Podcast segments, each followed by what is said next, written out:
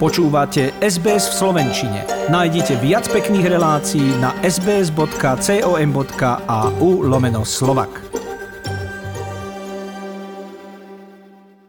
Už 17 dní sledujeme ruskú inváziu na Ukrajinu. Pozeráme sa na zábery z bombardovaných miest, nemocníc, utekajúcich ľudí, ale aj tých statočných, ktorí zostali, aby bránili svoju krajinu, tradície, hodnoty, identitu.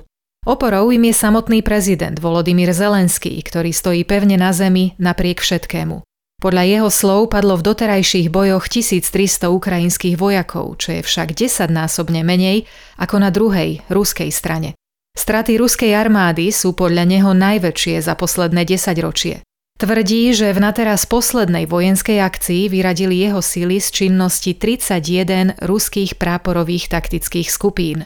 Je si vedomý toho, že Moskva posiela na Ukrajinu ďalšie sily. Pripomína im však, že ak si chcú zobrať Kiev, ak ho chcú úplne zbombardovať a zrovnať zo zemou, zabiť všetkých a vstúpiť tak do Kieva, nebude to zadarmo. Ak je toto ich cieľom, hovorí doslova, nech vstúpia, ale nakoniec budú žiť sami na tejto zemi, určite bez nás. Nenajdu si medzi nami priateľov. Čo do Kieva, ak budú sotni As far as Kiev is concerned, if there are hundreds of thousands or tens of thousands of soldiers that Russia is mobilizing now, and they all come with hundreds of thousands of tanks, they will enter Kiev. We understand this.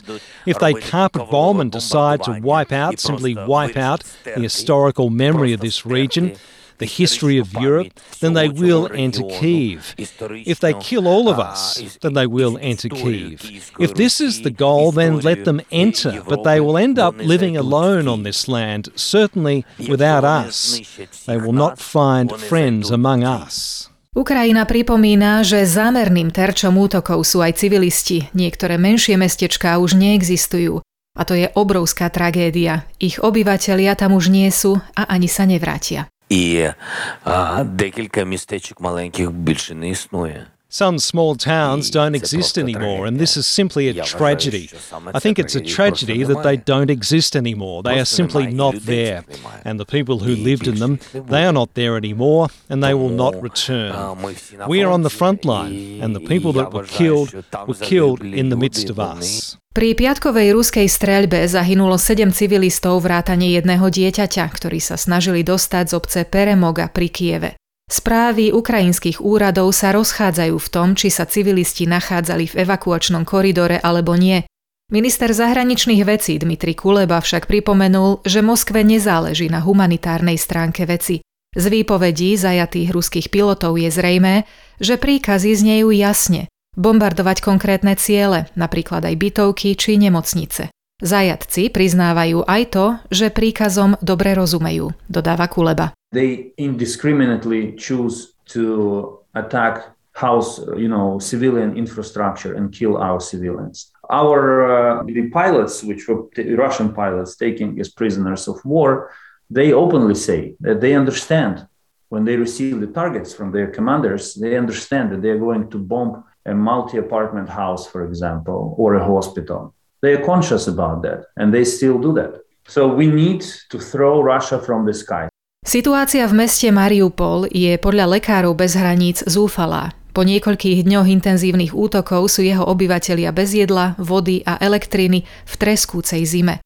Podľa Kulebu je Mariupol pre Kremeľ dôležitý preto, že jeho dobytím by si vytvorili z Ruska priamy pozemný koridor na Krym a odrezali by tým prístup Ukrajiny k Azovskému moru. Mariupol is crucially important for Russia because if they uh, seize control over the city, they will establish a direct land corridor to Crimea from Russia, and they will also cut us off from access to Azov Sea. This is why we so fiercely and heroically defended, and this is why uh, Russia is so ruthlessly trying to destroy the city and capture it at any cost. Najnovšia správa hovorí, že správa prístavov Ukrajiny strátila kontakt so svojou pobočkou v Mariupole.